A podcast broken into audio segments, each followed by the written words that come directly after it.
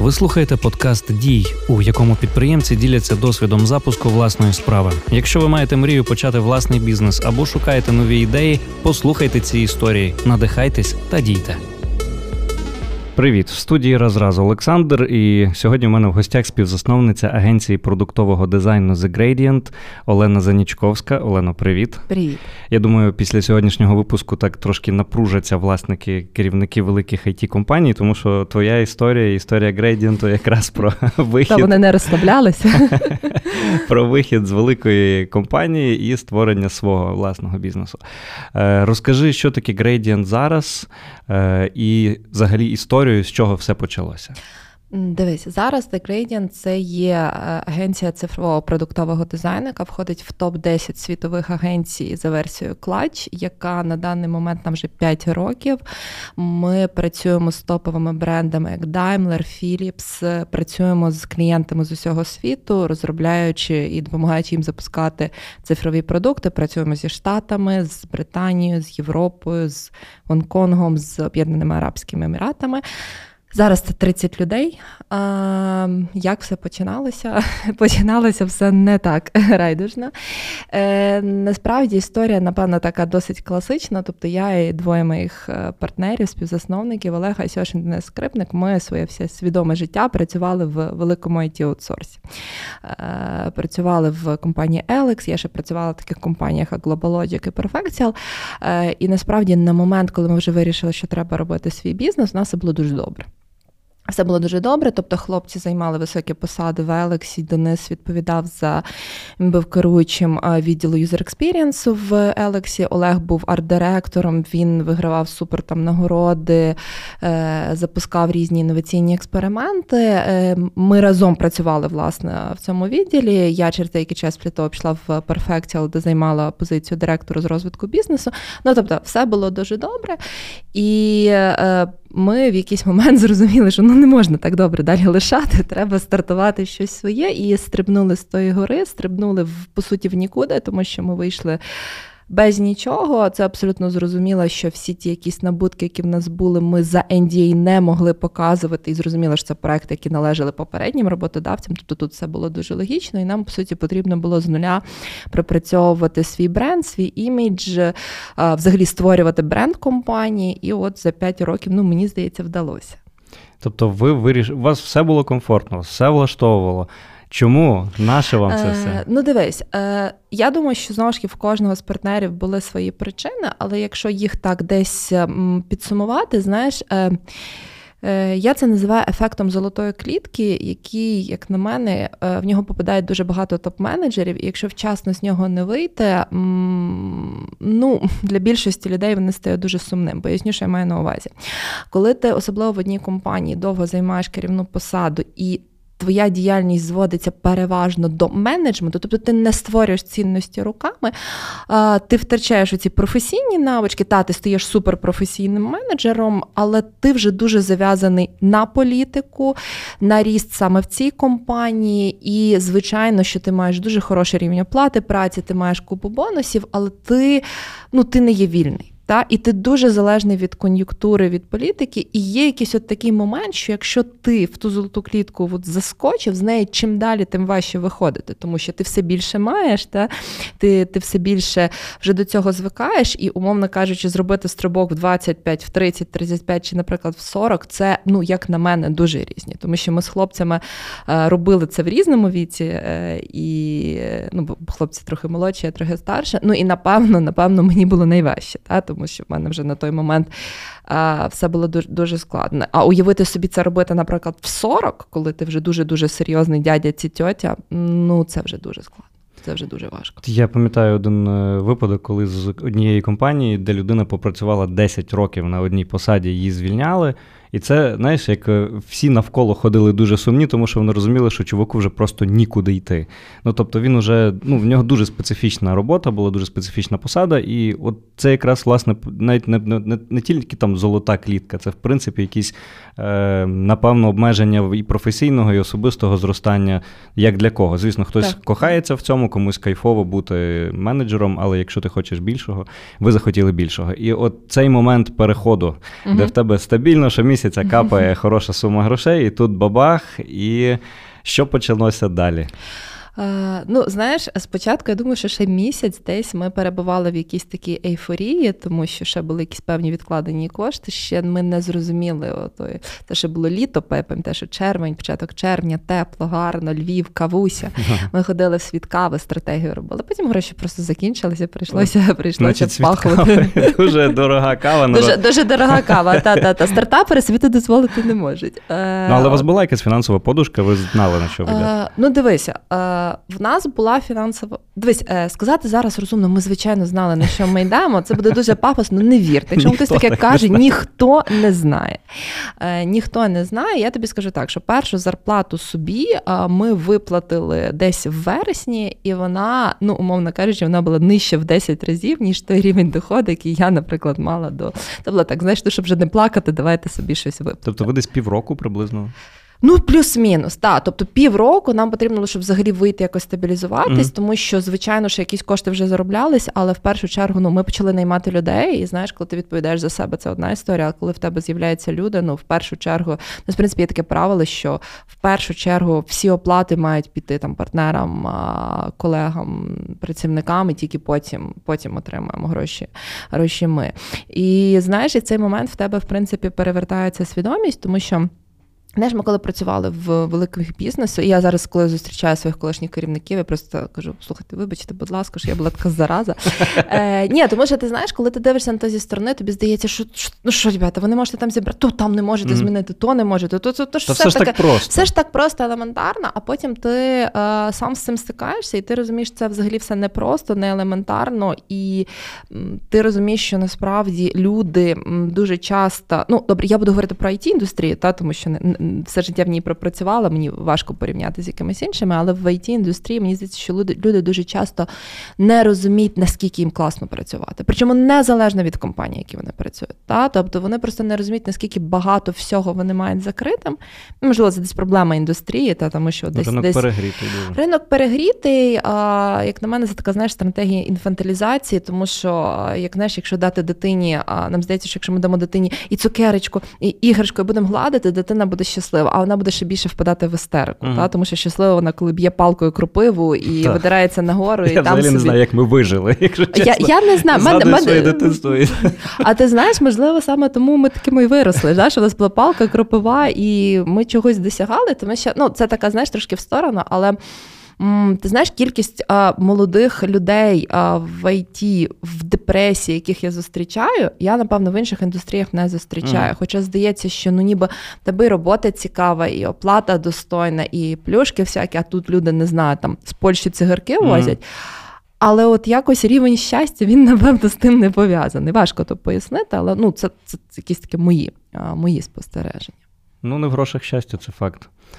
Окей, ви стрибнули в цю невідомість. Uh-huh. Я читав статтю про вас, і був такий момент. Ви uh-huh. так, так як ти казала, ви ходили на каву, думали про uh-huh. стратегію, туди найбільше бабла пішло, і найбільше був такий переломний момент, коли ви найняли першого працівника так, і зрозуміли, так, що так, все серйозно.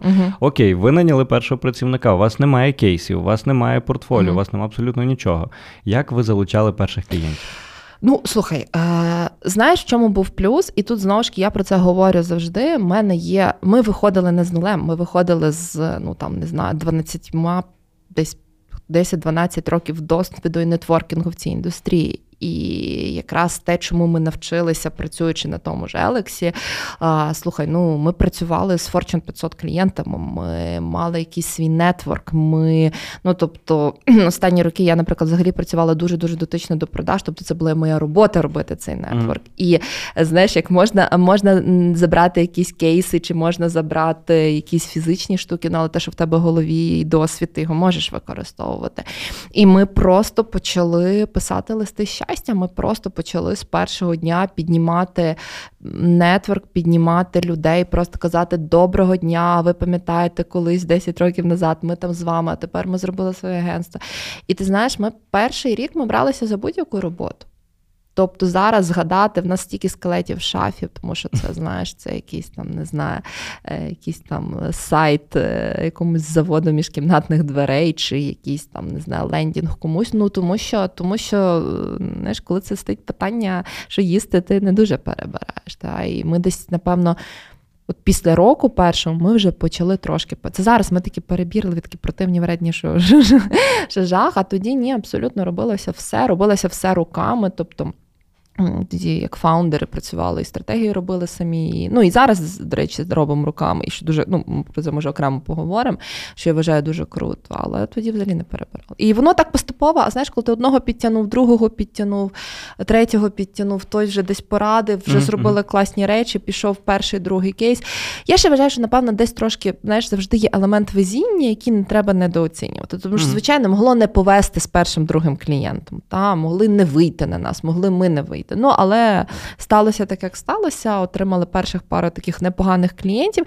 Е, частину з них ми потім переросли. Це абсолютно нормально. Знаєш, це як в будь-яких стосунках. Тобто ми, ми вдячні їм, вони вдячні нам. На той момент нам було добре разом. Потім, але це дало нам можливість зробити перші кейси, і воно далі пішло-поїхало.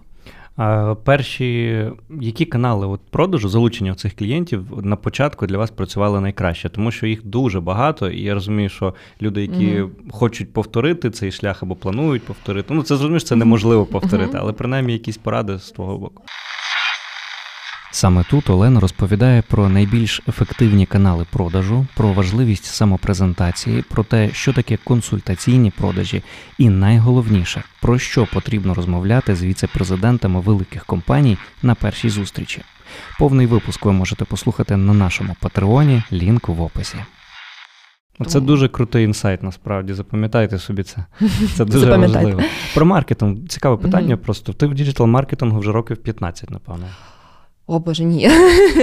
я дивись, я взагалі е, починала з project менеджменту, та була потім керівником веб-департаменту. Тобто я була більше в менеджменті, потім в якийсь момент я просто більше перейшла до business development у.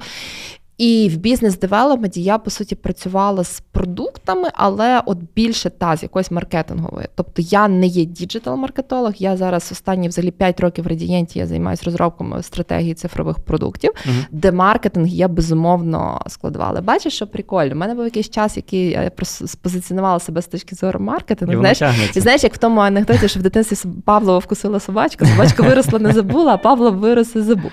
От, і в мене зараз просто дуже е, немає часу. трохи розвертати цей бренд, але ну бачиш, значить тоді гарно працювала. Ну але так, але з маркетом я сумарно по життю дуже багато працювала тут, в різних. Отут е, питання важливе, угу. тому що е, на початках, от та, ти, ти правильно кажеш, у нас дуже круті спеціалісти, які не вміють себе продавати. Е, На що треба дивитися в першу чергу, власне, от в презентації себе свого бренду? Що треба в першу чергу показувати? Ну, дивись, давай знову ж таки. Потрібно починати спочатку. І потрібно розуміти, чим є цей бренд, чим він є, не знаю, чи унікальний, як він комунікує, е, як він корелює з тобою, як з фаундером чи з представником. Тому що, знаєш, це ще одна така проблема, коли давайте ми придумаємо собі бренд. Uh-huh. Давайте ми зробимо з цього бренда, я не знаю, там бренд для дівчаток-феєчок, а фаундер такий, я не знаю, год, який uh-huh. взагалі ходить в чорному, і і якби йому от, от, отут ті всі феєчки. Це взагалі дуже дуже така штука, що ми вже говорили про те, що дві основні функції там топ-менеджменту власників це HR і маркетинг. І от е, Зараз люди не е, не прощають брехні. Та? Mm-hmm. І брехня маркетингу, особливо у світі соціальних мереж, її дуже видно. Її надзвичайно видно. І ти не сховаєшся. Ти не сховаєшся, і ти е, знаєш, ти мусиш, ти мусиш, мусиш там бути, мусиш. Тобі іноді не хочеться, але ти. Тобі хочеться сховатися в якусь свою ракушку, але ну ти ти, ти маєш бути. А Founder твої... це обличчя. Founder це робота. Це обличчя, м. це робота і і, це і це роль, і, і ти маєш бути, тому що ну в кінці кінців люди хочуть працювати з людьми, клієнти хочуть працювати з людьми. Клієнти зараз перевіряють твої профайли в соціальних мережах. Так? Клієнти перевіряють профайли твоєї компанії. У нас було декілька випадків, коли сказали, що ви знаєте, у нас фінальним акордом прийняття рішення був ваш інстаграм. Він відповідав mm. тон комунікації, який нам підходить. Та? Тобто, тому що ну. Дивись, клієнт, коли з тобою починає працювати, особливо в сервісній індустрії, він ж з тобою проводить дуже багато часу. Оцей розумієш, day to day. Угу. Кожен, кожного божого дня. І він зразу бачить, чи ти. Е, І він просто вибирає, чи я хочу працювати з тими людьми, чи я хочу кожного угу. дня з, з ними зідзвонюватися, щось проговорювати, чи мені буде з ними цікаво. Чи мені буде з ними класно, а в нас ще в нашому бізнесі на це накладається віддаленість, та, розподілена. Ну, зараз воно не всіх наклалося цього року, але сумарно mm-hmm. весь it бізнес це це постійно розподілено, роз, перепрошую, е, ну, розподілені команди, ти працюєш онлайн, ти, mm-hmm. тобі ще в тебе ще оця невербалика дуже сильно відсутня. Тобто тобі ще потрібно цю всю комунікацію налагоджувати. Е, ну, без використання певних прийомів, які ти би використовував. От от так як ми з тобою сидимо і комунікуємо, і це також свої складнощі. От, і власне повертаючись до теми, як себе продавати. Е, я про це, до речі, багато дуже говорю, е, зі мною не завжди погоджується, але знаєш, е, мені здається, що дуже важливо себе розвивати не тільки професійно. Тобто, знову ж таки, це ті, які, які книжки ти читаєш, крім бізнесових, які фільми ти дивишся, яку музику ти слухаєш, що тобі цікаво поза, поза твоєю роботою те, наскільки ти взагалі вмієш говорити, тримати себе, володіти своїм голосом, наскільки тобі взагалі зручно виходити і знайомитись з.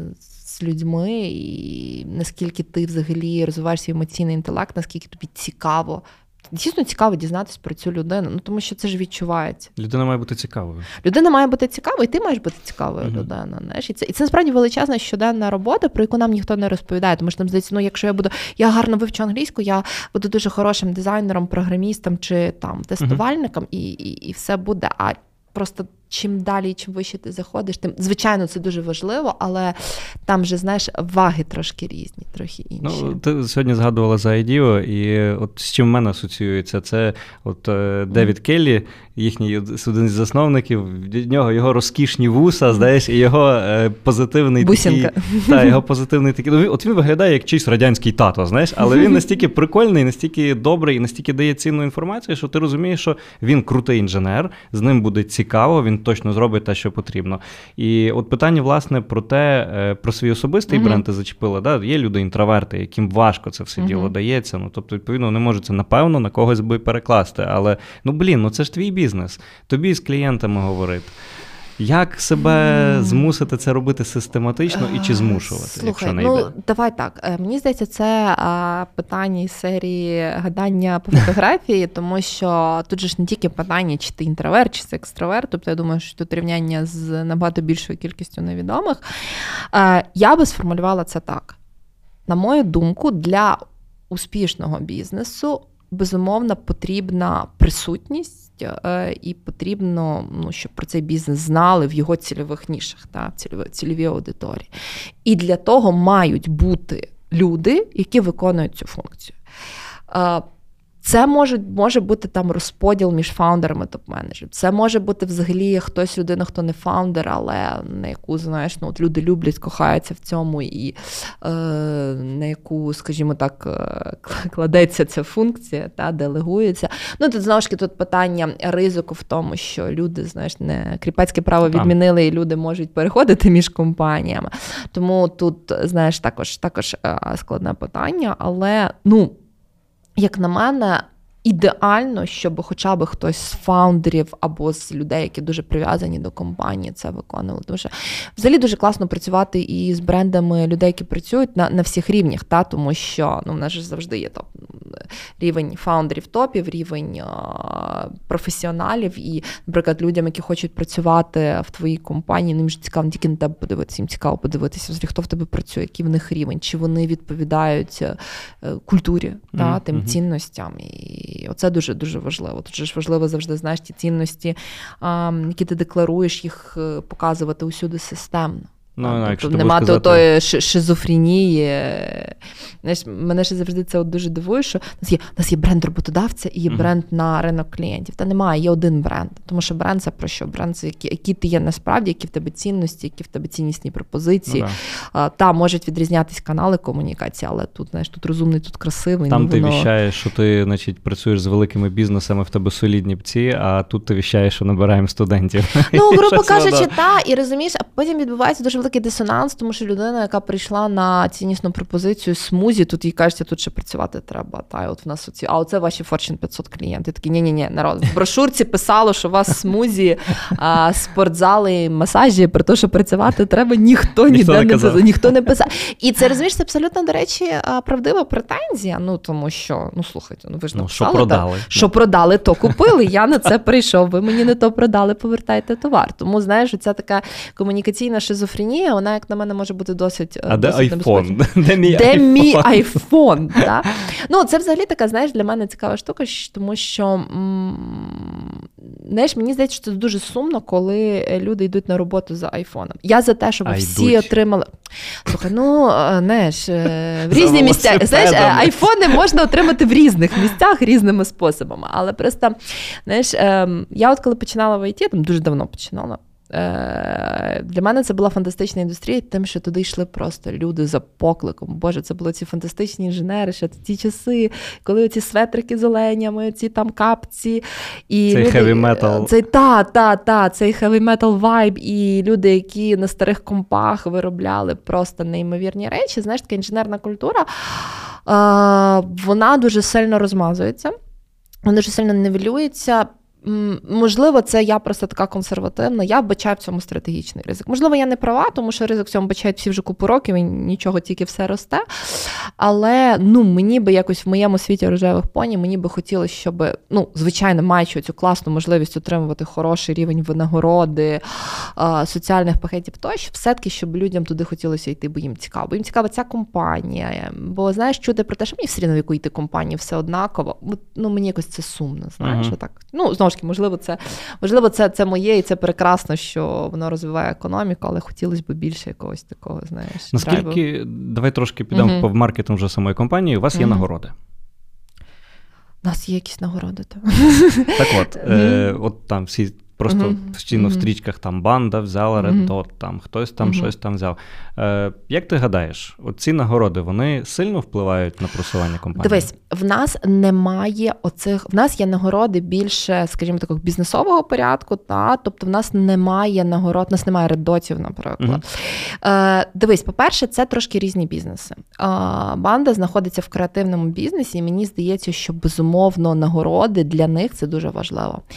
Е, ми знаходимося знаходимося, ну як на мене, в менш креативному бізнесі, в більш е, інженерному бізнесі, та тому що насправді, що ми робимо, ми проектуємо цифрові продукти. Uh-huh. І м, дуже часто ці я зараз абсолютно не хочу їх знецінити. Це дуже круто і е, дуже дуже дуже пишаюся, коли якісь українські компанії отримують і Awards, і це, і ми самі в це колись бавилися з хлопцями. Але ну дивись, коли ти, наприклад, працюєш за великою корпорацією, твоє завдання зробити рішення, яке оптимізує їм бізнес-процеси. Воно не буде саме красиве в світі. Там не будуть анімації пуф-пуф-паф-паф е, і вибір кольорів. Тому що mm-hmm. тобі, е, по-перше, тобі треба це робити для дуже різних користувачів. Тобі треба слухай, тобі треба там спроектувати, щоб люди з вадами зору, наприклад, могли з цим працювати. Mm-hmm. Ну це не отримає радос. Ну розумієш, ну, це, та, це просто це просто інший. Ми спочатку також думали, боже, нам це потрібно, нам це потрібно зробити. Ну це трошки не наш тип бізнес. Та? Тобто е, це це більше інженерна річ, mm-hmm. це більше, скажімо так, ну напевно, якась консалтингова штука. Та так як спроектувати, зробити продукт для того, щоб він допоміг бізнесу вирішити їхні проблеми. Та це можуть бути і внутрішні задачі, це можуть бути і задачі користувачів, дуже дуже дуже різні. І оце знаєш, для мене це дуже часто відрізняє е, не, ну, молодого спеціаліста від такого більш зрілого, тому що молодий він такий, маємо зробити красиво, тут має все літати. А дорослий спеціаліст питає, слухай, а це допоможе нам вирішити проблему нашого користувача? Чи ми це зараз робимо для того, щоб. Поставити це на дрібл, і щоб mm. нам похлопали. знаєш. Mm-hmm. От. І ну, ми свідомо розуміємо, що ну, напевно ті речі, які ми робимо, це не речі для того, щоб хлопали, а це ну, це те, що допомагає бізнесам просто переходити на. Ну, от Ми, наприклад, зараз працюємо з бітехом, це на стопових єгипетських онлайн-рітейлерів, ну щось на кшталт розетки. Та? Uh-huh. Там іноді команда може два місяці працювати над рішенням, яке буде займати не знаю, чотири екрани. Не тому, що вони повільні, а тому, що це оптимізація потоку купівельної поведінки mm споживача, в який треба врахувати і в якій треба врахувати специфіку користувача, інтегрувати рекламні якісь штуки для того, щоб просувати певні певні речі бізнесу, а, врахувати технічні обмеження вже існуючого рішення, тощо, тощо, тощо. Що вас стало переломним моментом, після якого ви почали сильно рости? Я от останні новини mm читав, що ви дуже стрімко ростете. Дивись, я думаю, що це е, зараз ну так смішно прозвучить. Це була наша психічна стабілізація як фаундерів і дуже чітке розуміння, що і як ми будуємо. Бо, м- як казав мій партнер Олег Озюшин, що перші роки два нас, е, я не знаю, чи можна таке казати е, на радіо. Увага. Нас увага, нас мітало як гімно в ополонці. Знаєш, туди якісь growth agency, стартапи, ентерпрайзи, щось робимо. Це нормально, ви себе шукали. І от десь, напевно, на третій рік, коли вже знаєш ця дитинка така встала і сказала, так ладно, я буду йти вже нормально. а, знаєш, а, от, от з того моменту, як на мене, ми почали ну, рости. Знову ж таки, і далі є кризи, і були кризи, і в той момент ну, це нормально, коли ти дуже чітко вже розумієш, що це ти хочеш оце, і тепер. Mm. Ти це декларуєш, ти втрачаєш частину людей, бо люди, наприклад, прийшли на щось інше, сказали, так, mm. стоп, пацани, ви нам обіцяли тут. Е, щось щось Ви отаке. Просто вибрали свій фокус. Ми просто вибрали свій фокус, і ми дуже чітко почали в нього бити. Ми відмовились. Ми У е, нас деякий час, наприклад, був е, сервіс маркетингу. Ми надавали сервіс продуктового маркетингу своїм клієнтам. Ми відмовились від цього сервісу. Було дуже шкода. Ми багато в нього вклали. Я особисто багато в нього вклала, але з іншого боку, я розумію, що ми. Це було якраз перед кризою. Ми просто людям сказали, дивіться, ми будемо це закривати. А ми даємо стільки часу, скільки потрібно, щоб ви знайшли роботу. Два mm-hmm. місяці, три, скільки просто потрібно. І зараз, е, от е, одна з наших е, колишніх маркетологінь, вона працює в рефейсі, і це моє просто щастя. Круто. Зіронька Настя. Та от тому, що тому що я розумію, що ну от от працювали з такими крутими людьми. І ну, коли ти щось відрізаєш, це завжди боляче, але це завжди потрібно. Mm-hmm. Знаєш, ну це як ти, ти, ти не можеш рости, якщо ти щось не відкинеш, якщо ти не, не сфокусуєшся. І от мені здається що той момент, коли ми Десь пройшли свої кризи внутрішні, свої кризи між між партнерами, тому що знову ж це абсолютно нормальний етап стабілізації, знаєш, тих всіх стосунків і взагалі вивчення один одного. Тоді пішов дуже хороший ріст. І він він продовжується. І от ти знаєш, ну от мені я розумію, що це так, знаєш, ну, звичайно, ти фаундер, тобі все подобається. Але от я би сказала, що незважаючи на те, що минулий рік це оця була вся корона криза. Я думаю, що те, як рухається компанія зараз, і те, як ми прожили цю кризу, як ми рухаємося далі, ну от мені дуже подобається. І я дуже розумію, куди і як далі воно має розвиватися. Ну, якщо завтра бубонна чума не почнеться, звичайно, чи там рептилоїди не знайшли. Ну, то таке, знаєш, ми ж з тим з тим навчилися. Ми, українці, ми звикли до невизначення. Так що, що в нас є дача, село, там розберемося. Е, окей, ви ростете, ви набираєте нових людей. Тут дуже важливе питання, ем, як ви як ви їх відбираєте, тому що, ну знову ж таки, ринок перегрітий. Дуже багато хто готовий прийти на айфон і наступний там місяць звільнити. Знаєш, весь оцей от бред. Uh-huh. Да? Ну, Тобто всі всі компанії пропонують якісь такі от дурнуваті плюшки, за якими uh-huh. ну, вже дуже просто до абсурду доходить. Як ви відбираєте і що ви пропонуєте? Знаєш, є така дуже класна книжка маркетинг, називається, коли все, всі роблять. Зік робить зак, якщо mm. я не помиляюсь. І знаєш, ми насправді з самого початку, ми ще коли тільки зробили свій бізнес, стартували, нам всі казали, що ми дебіли, тому що ми вибрали стратегію не рости. Mm-hmm. Ну, Тобто ми вибрали стратегію повільного росту і якісного росту. Ми далі не. Е, знаєш, якби ми, наприклад, не фільтрували людей, я думаю, не знаю, наприклад, вже двохсоточка була спокійно. Тут би продавали, дизайнили би, ну, але, скоріше, воно би все завалилось. У нас сумарно до 40 співбесід на одне місце. Ми дуже довго відбираємо. 40 співбесід 40 співбесід на одне місце. Е, Ми дуже повільно ростемо. Ми це прийняли, тому в нас оця стратегія і підвищення цін і виходи в нові дорожчі ніші, тому що ну це наш спосіб росту. Тобто ми ростемо, але в нас перша ціль це рости фінансово, якісно, а не а не кількісно. Вирощувати чек. Вирощувати а не чек. Так, чому? Тому що е, ну дивись, дива не стається. Дива не стається. В нас сервісний бізнес, його потрібно робити людьми. І ти проблема в тому, що знаєш, достатньо 10% людей, щоб змінити культуру компанії, як в ту, так і в іншу сторону. І як тільки ти починаєш йти на компроміси, кожен компроміс а, з людиною а, це дуже дорога ціна, яку ми платимо, яку ми платили. І а, ем, ми навчились це не робити. Тобто, звичайно, що помилки трапляються, але ми навчились на наших помилках. Це от, власне про. Е, якщо треба звільняти, то треба звільняти вже, а там, не через там, рік там. і потім. Ну, шкодувати. знаєш, наймай довго, звільняй швидко. Звільняй оце, швидко. оце, це, це, це, це також це дуже боляче, це дуже неприємно. Мгм. Це Чому, чому краще не найняти людину? Мгм. Та? Тому що будь-яке звільнення це завжди рана, і це завжди ну, такий, знаєш, запашок е, і всередині, і, і назовні. Тому краще, якщо. Е, В нас зараз просто є. Ми відмовляємося від клієнтів, ми передаємо їх партнерів, тому що ми прийняли рішення. Ми не розраховуємо на рекрутинг. Ми розраховуємо тільки на ті сили, які. Якщо вдається, приходить класна людина, ми моментально можемо е, можемо стартанути щось Мгм. нове. Та тобто ми зараз розпланували клієнтів. У нас є черга. Ми плануємо там ці стартують в серпні, ці стартують в вересні, ці стартують в жовтні. Е, ну тому що занадто дорога ціна компромісу. І знаєш, що найгірше? Найгірше це те, що беручи не ту людину, ти знецінюєш тих, хто вже з тобою працює. Мгм. Тому що а що так можна було? А можна було прийти за айфон, а можна було халявити, Мгм. а можна бути токсичним. Не можна. Знаєш? І ну, це, це, це наш вибір. Я думаю, що ми також за нього платимо свою ціну, тому що там, знаєш, є як це клуб хейтерів е, градієнти, які е, ну тому що там на ринку, коли офер тобі роблять там за 15 хвилин, ми даємо тестово. Ну для нас це важливо. Ми розуміємо, що ну ми не можемо просто так взяти людину. А, але знаєш, що, що, що цікаво, що з іншого боку. Теж йдемо маркетингом. Знаєш, а, хороший бренд він завжди яскравий. А, в нього завжди є хейтери, є фанати. Якщо у вас немає хейтерів, ви не яскравий бренд. Ви не цікаві. Ви не цікаві. Ви е, таке. Ви- Радійте хейтерам народ. Да, раді... Ні, радійте хейтерам. Серйозно, якщо у вас немає хейтерів, міняйте свій маркетинг, шукайте їх просто. От. І так само а, у вас лишається, навіть якщо у вас лишається там 10% ринку, але вони ваші, от ви туди комунікуєте. Та, тому що е, я впевнена, що купа людей, які Боже, вони дають тестове. Та мені тут в мене 10 рекрутерів, один з квітами стоїть, один стоїть, не знаю, з айфоном, третій там стоїть, не знаю, без нічого. І я тільки такий вибираю. Кажу, ну. Гарного До дня, побачення. до побачення. Я- Приємно було познайомитись, залишаємось на зв'язку. Гарного дня. Ну тому що, тому що ти розумієш, що це. Причому, е, що насправді ми прекрасно розуміємо, що всі там соціальні елементи, які ми маємо, і там фінансові, вони може і вищі так само ринку. Та? Мгм. Тобто, ну бо е, якщо ти гарно працюєш як бізнес, ти можеш собі це дозволити. Але якщо перше питання це е, там не знаю, воно стосується.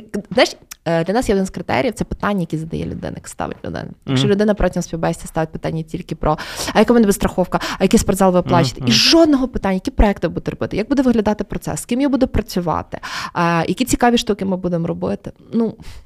Дивіться, тут є мільйон компаній, які. Ось які тут вас двері, візьмуть. Тут двері. Ми ще, ми ще і там, ми ще познайомимо з рекрутерами і на цей. От, але ну для цього є партнери класні, які можна передавати проекти, і це також Окей. гарно працює. Е, про партнерів. Домовлятися зазвичай треба на березі. Ви якось домовлялися на, на початку, як ви будете Так. виходити з компанії, якщо, не дай Бог, щось. Без нічого. Е, золоті парашути, я не знаю. Е, дивись, е, так, ми це зробили відразу. Ми це було перше, що ми взагалі зробили, тому що в нас був е, ну напевно з плюсів. У нас вже був якийсь багаж стосунків мі- мі- між собою різних, і ми просто сіли, і ми реально зробили контракт. Ми його прописали. Він напевно дуже смішний, якщо зараз дивитися юридичної точки зору, і будь-який адвокат професійний просто його би порвав і викинув на сміттячка, але ми зробили, робили реально там 3-4 листочки, підписали їх підписами.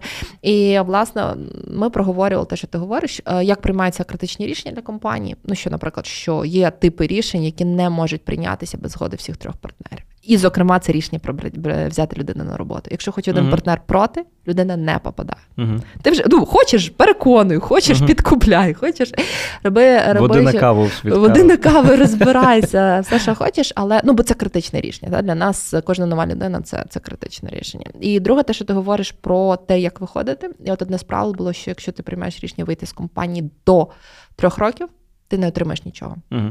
Ти автоматично втрачаєш свою частку, всі набуті прибутки, всі вкладені гроші. Вони просто це одразу проговорили? Ми це одразу на перший перший день проговорили Клас. і прописали. Добре, після трьох років? А після трьох років Мек вже розберемося. Ні, ну тобто воно якби лише. Ти знаєш, ем, мені вже здається, що ми стільки разом пережили, що, що це вже. Ну, я от особисто знаю, що я з тими пацанами готова робити будь-які бізнеси, хоча іноді бажання їх прибити в мене лишається.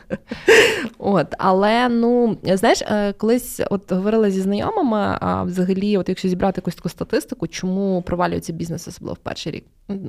По статистиці це не продажі, не не процеси, це партнерство. Mm-hmm. Хтось виходить, хтось не стягує, хтось підставляє, хтось просто не ну, Хтось віджимає. Від, хтось віджимає. Ну, дуже-дуже дуже по-різному, знаєш. І в тебе вся енергія вона йде, по суті, не не туди йти. А з іншого боку, робити це все самому це дуже складно. Я, наприклад, розумію, що я би сама цього не робила абсолютно. Самому дуже важко, це правда. Самому дуже важко, і там є питання, в принципі, і навантаження на тебе, як на людину, а з іншого, просто ну, банально розумієш, не знаю, відпустку поїхати, mm-hmm. коли в тебе хтось лишається твій ну це зовсім інша історія, ніж коли ти видихнути не можеш. Е, ви одразу роздірібанили зони впливу. Хто за що відповідає? Правильно розумію? Чи ну, щось дивись, дублювалось? Дивися, е, я би сказала так: ми відразу вирішили, що ми є. Тим, що називається hands-on work partners. Тобто ми всі беремо участь в роботі з клієнтами. Може відрізнятися ролі, може від... але в нас всі всі клієнти розподілені між нами трьома. Не знаю, в тебе є, наприклад, 10 клієнтів, значить, три будуть там моїх, три mm-hmm. три, три Денисова, там три-чотири Олегових. Відповідно, ми там менеджимо команди, ми розвиваємо ці аккаунти, ми залежно від того, в кого на що більше фокус, там стратегії робимо, не знаю, якісь дослідження. Е, з іншого боку, є те, що ми називаємо якби бізнес-процеси, вони більш-менш розподілені. Тобто Денис у нас більше відповідає за фінанси, адміністративні речі і те, що стосується legal, ну тобто там всякі там не знаю, офіси, юридичні процеси тощо. Е, я більше відповідаю за продажі і маркетинг, але знову ж таки, наприклад, ті самі роботи з новими клієнтами також розподілено. О, це більше там мій профіль. Тобто я кажуть, jump on a call і і поговорили. Олег він е, дизайн-директор, і він відповідає дуже сильно за взагалі розроблення і впровадження дизайн-процесів. Е, я ж зараз більш дотична, бо в нас, крім дизайнерів, наші є бізнес-аналітики, ми дуже розвиваємо цей напрямок. Тобто я зараз більше так, якби цю експертизу курую. Ем, вот, І е, намагаємося зараз делегувати все більше пробудовувати, наприклад, там HR та, чи маркетинг, ну просто мати людей, тому що ну ти ти здохнеш. Те саме там ми будуємо зараз ланку дизайн-директорів, тобто це люди, які просто беруть і можуть вести ці проекти. Ну бо ми розуміємо, що е, ми в якихось місцях є просто вузьким горлишком компанії, і це потрібно якось ну, масштабувати. По три проекти вести це нелегко. Нелегко. Добре, як ви між собою домовляєтесь? У вас троє фаундерів. Ви по-любому десь якісь конфлікти виникають. Та звичайно. Б'єтесь? Кидаєтесь речі. Я я кричу. Я пробувала влаштовувати істерики, плакати не допомагає. Два рази пробувала, виходила, вони казали, що ти заспокоїлася, давай сюди. Е, Та ти знаєш, е, насправді зараз мені просто здається, що ми вже дуже один одного вивчили, і ми вже просто. М- От ти знаєш, зараз не треба. От чесно, от не треба зараз лізти і знаєш, і вирішувати оце питання. Ну, от воно зараз не вирішиться. Ти просто відгрібеш і і буде всім тільки гірше. А, Друге, це просто знову ж домовлятись про те, що дивіться, от є якісь питання, де дійсно нас трьох не треба. Ну не потрібно. Ну слухайте, mm-hmm. ну не потрібно трьох фаундерів для того, щоб вирішити який колір там, я не знаю, я умовно зараз кажу, колір дивану потрібен. І ти просто кажеш, я наприклад кажу, дивіться народ, от мені от є ці питання, ми злі по барабану. Я вам довіряю. Uh-huh. От колір дивану, мовно, мені по барабану. Та я взагалі не знаю, там ми з Олегом взагалі не ліземо в те, як Денис структурує фінанс. Ну, от от в нього там якась магія, тобто зрозуміло, що ми робимо там, не знаю, щотижневі, щомісячні зрізи, але так, щоб а покажи, як ти цю формулу зробив. Mm-hmm. Ну, умовно кажучи, да? тобто це знову ж таки про віру і про делегування. Ну і це про про, про, про поговорювати. Це про дуже багато говорити. На жаль, я вважаю, що нам зараз не вистачає часу, просто ну, там треба більше проговорювати. Тому що якраз в якихось таких розмовах дуже багато ідей класних народжується. Так, коли ти просто маєш час і простір. Але зараз дуже все несеться, і ми просто розуміємо, що от в нас зараз в нас зараз фокус на клієнтів і на рекрутинг. Тому mm-hmm. що як як би там не було, ну нам нам дуже потрібні нові люди. І і це розвиток, звичайно, існуючих. Тому що ну знаєш, у нас є таке правило, що існуючі люди це перш за все. Тому що це це люди, які вже з тобою щось пройшли, і це люди, які ну вони заслуговують найкраще в першу чергу. Цікавіших проєктів. У нас зазвичай нові люди приходять, і ми завжди говоримо, дивись, нас щось стартує. У нас як це право першої ночі, mm. воно все-таки на тих людей. Намагаємося. Ну, звичайно, є завжди нюанси, є завжди, якби це це, це доросле життя, але тим не менш, ну дуже важливо, щоб люди, які працюють в компанії, бачили цей шлях і розуміли, що вони з компанією можуть бути довго і розвиватись в дуже різних різних напрямках. Чи є в когось з вас трьох бізнес освіта? Е, Ну, дивись, що вважати бізнес освітою. Денис він MBA, я PhD, але це все до одного місця.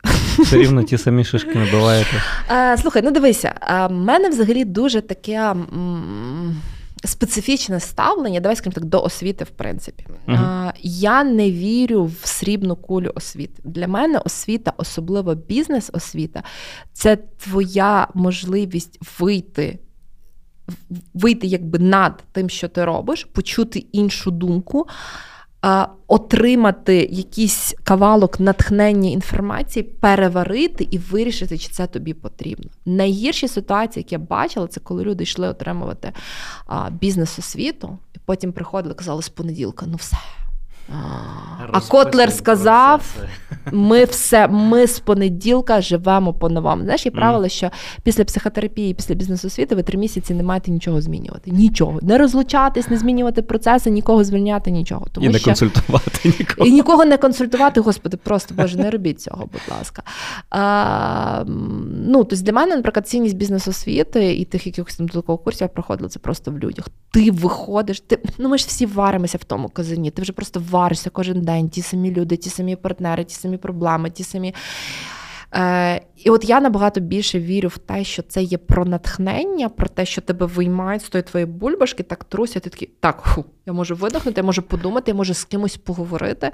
Але а, знаєш, це ще за Адізесом є певний рівень, певний етап життєвого циклу компанії, коли керівництво починає дуже вірити в зірок. Ми mm-hmm. зараз наймемо консультанта, ми зараз наймемо супертопа з Делоїта, і нам все вирішить. І там Зараз нам все зроблять. Зараз Тося нам все зробить, а Тося нічого не робить, Тося все ламає. Та? Тільки гроші бере. Ти, тільки, ну, то в Тосі то, то, то бізнес, знаєш, Тося молодець. Якби. Е, от, І тому е, я би я, я, я би з задоволенням, е, наприклад, ще повчилася, але я розумію, що, скоріш за все, мені би цікавіше було вчитись за кордоном, власне, через те, щоб подивитися, як в них це відбувається познайомитись, поговорити там з людьми. Е, те саме я дуже з повагою, ніжністю, любов'ю ставлюсь до нашої львівської бізнес-школи, але знову ж таки для мене це про те, що це можливість попасти в певний нетворк, в певне коло людей, вийти з своєї тої буденності переварити і потім дуже акуратно подумати: Окей, а нам це треба чи не треба. Це так само, як з книжками. Знаєш, немає книжки, яку ти прибігаєш і починаєш з першої до 252 сторінки впроваджувати. Mm-hmm. Ти просто У е, мене був взагалі період, коли я дуже втомилася від бізнес-літератури, я просто десь на рік перестала її читати. Та, І якщо говорити про якісь книжки, які приносять найбільші цінності, для мене це скоріш такі не про успішний успіх, а не знаю, тобто ми там талєб. Uh-huh. Та? Ну, Тобто книжки, які, як на мене, вони більш філософські, ніж підручникові. Ну mm-hmm. або, звичайно, є класика, там, де ти просто ну, там, читаєш книжку з фінансів для того, щоб розуміти, як це PNL працює. Mm-hmm. Але це така для мене більш ну, є речі, як методичка. Ну, ти маєш розуміти, як працює там в тебе баланс. Та? Ти маєш, е, я не знаю, плюс-мінус розуміти якісь бази там законодавчі. Так, це це не є супервесело, це це просто треба там. А яка е, книжка на тебе найбільше вплинула?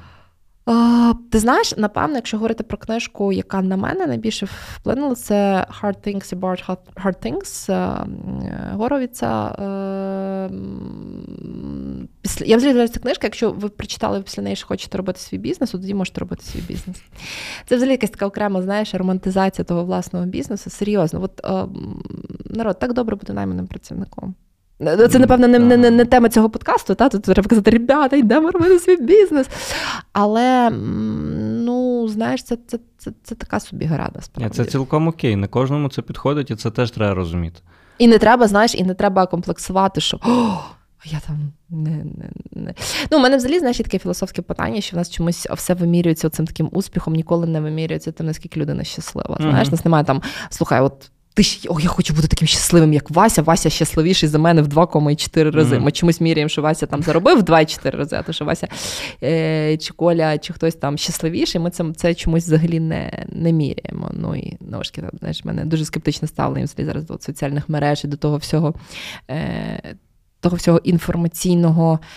Пекла, яке mm-hmm. відбувається з різних сторін, і оця от е, фільтрація. Ідеальний світ. Ідеальні однокласники, Ідеальні яких однокласники. все краще, ніж в тебе.